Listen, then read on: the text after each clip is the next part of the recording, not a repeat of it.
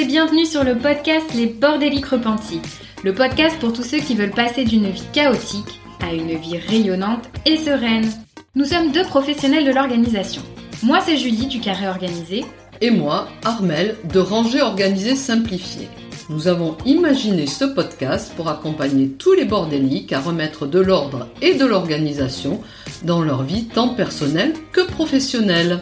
Seul ou accompagné de nos invités, nous vous donnons rendez-vous deux fois par mois le dimanche à 9h pour partager dans la bonne humeur des astuces et des outils pour vous sentir bien chez vous, être plus efficace et épanoui au quotidien.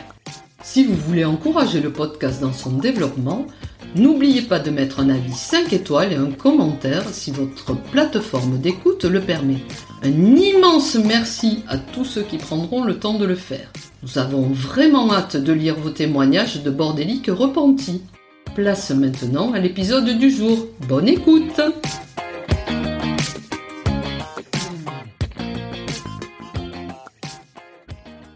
Hello cher bordélique, nous espérons que tu avances bien dans ton désencombrement.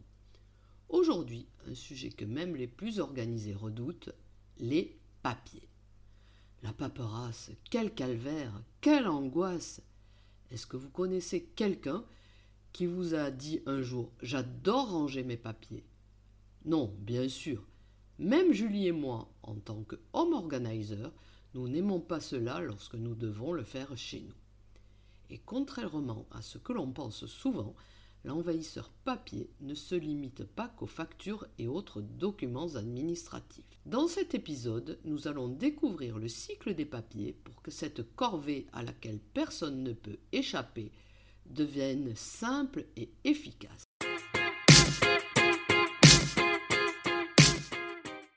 Je prends conscience des papiers qui entrent chez moi. Les papiers qui envahissent ton quotidien ne sont pas que des factures et des documents officiels. En effet, il y a aussi les publicités, les magazines, les journaux, les notes, les cartes de visite, les reçus, les tickets de caisse, les to-do list, les agendas et les carnets de notes, les guides de voyage, les invitations, les dessins d'enfants, les formations, les modes d'emploi, les photos et les livres.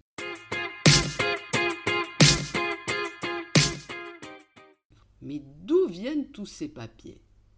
Tous ces papiers ne rentrent pas par magie dans ta maison. Ils arrivent soit par ta boîte aux lettres, comme les publicités et les factures, ils arrivent par les personnes qui vivent dans la maison, enfants, conjoints, et par nous-mêmes. Ils arrivent aussi de notre imprimante lorsque nous imprimons des mails ou des dossiers d'information.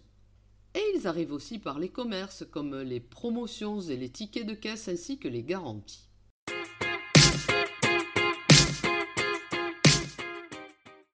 Sont les conséquences de cette non-gestion des papiers Elles sont nombreuses il y a la perte de temps, l'encombrement, les pénalités de retard, les disputes entre conjoints dans la famille, l'impossibilité de déléguer et encore beaucoup d'autres. Maintenant que tu as pris conscience de tous les papiers qui envahissent ta maison et de toutes les conséquences que cela peut avoir, il te faut prendre des décisions car une pile de papier est une série de décisions non prises. Alors, passe à l'action.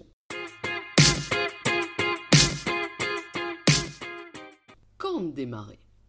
Maintenant, aujourd'hui, ne perds pas de temps à travailler sur les papiers anciens, c'est très démoralisant et chronophage.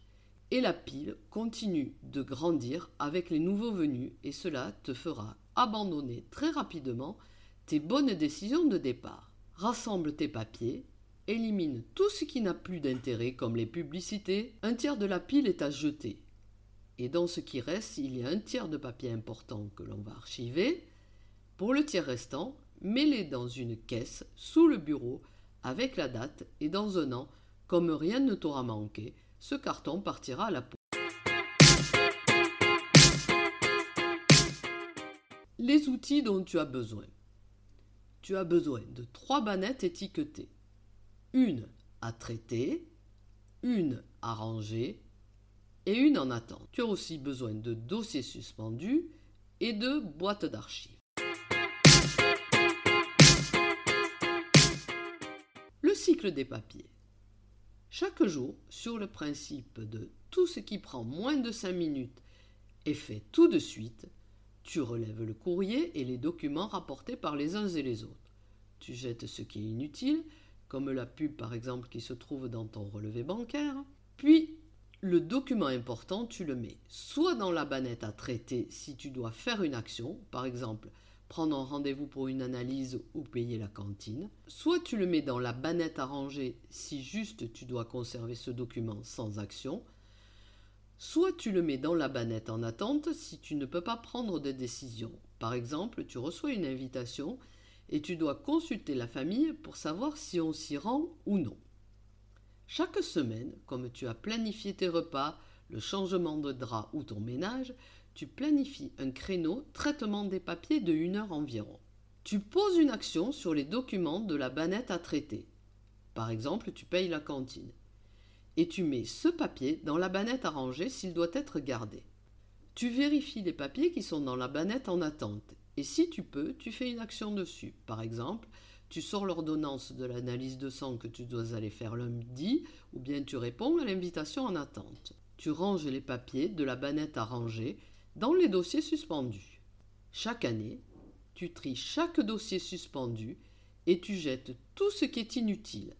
Tu enlèves tout ce qui doit être conservé, tu le mets dans des chemises avec la date d'archivage et tu glisses ce dossier dans une boîte d'archives. Tu purges toutes les archives dont la date de validité a expiré. Les bonnes pratiques pour que le système fonctionne. Pourquoi des dossiers suspendus sont préférables? Selon le principe de la loi du moindre effort et du moins de gestes possible, si tu choisis des classeurs classiques, tu auras à faire des trous, sortir le classeur, ouvrir le classeur, etc. Là, avec les dossiers suspendus, tu n'auras qu'à les écarter. Quelle catégorie pour intituler tes dossiers suspendus? Tu mets par écrit ton plan de classement en te posant la question de qui est-ce que je reçois des documents à conserver?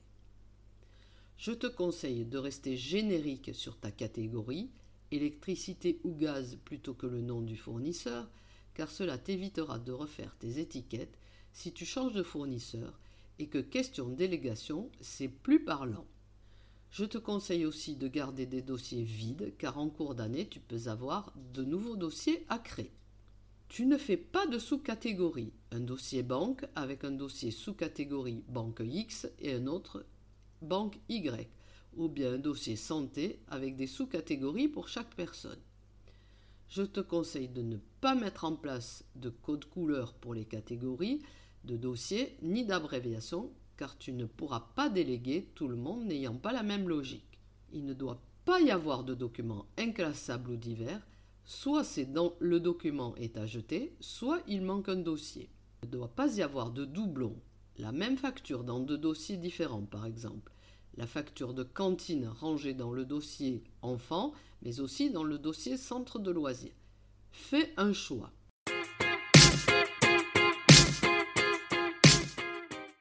Parlons maintenant des documents permanents. Certains de tes documents sont à conserver de nombreuses années, voire à vie. Ce sont les actes notariaux, les décisions de justice, les diplômes, les actes d'état civil, les factures d'entretien d'un véhicule, les factures de gros œuvres. Tout ce qui est en rapport avec ton salaire. Ainsi qu'avec la santé, comme les carnets de santé, les carnets de vaccination, les examens médicaux et documents utiles en cas de rechute ou d'aggravation de l'état de santé.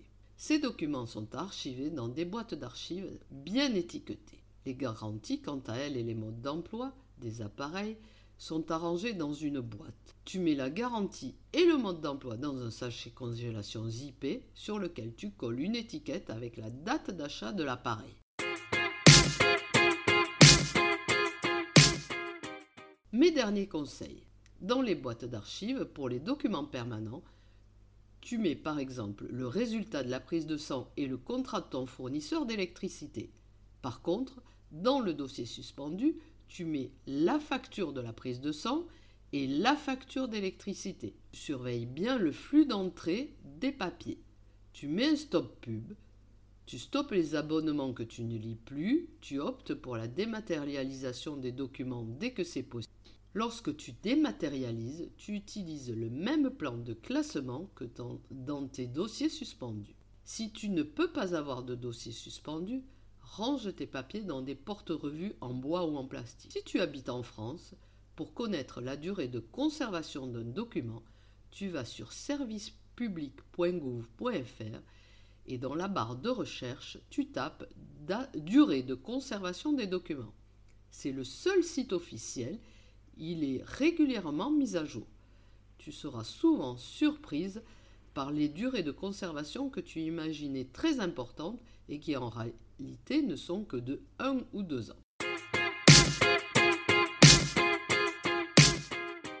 Cette méthode va te permettre de faire la paix avec tes papiers en ne passant que 5 minutes par jour, 1 heure par semaine et 2 heures une fois par an.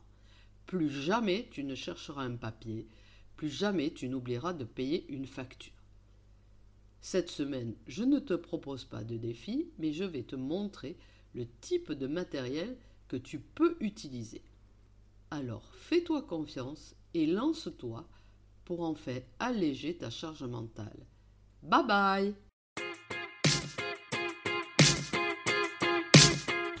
Si ce podcast vous plaît, vous pouvez nous aider à le faire connaître en partageant le lien de l'épisode au bord des lits de votre entourage. Et parce qu'on souhaite construire un podcast qui vous ressemble, on attend vos idées de sujets sur nos réseaux sociaux. Merci beaucoup d'avoir écouté jusqu'au bout. Rendez-vous pour le prochain épisode.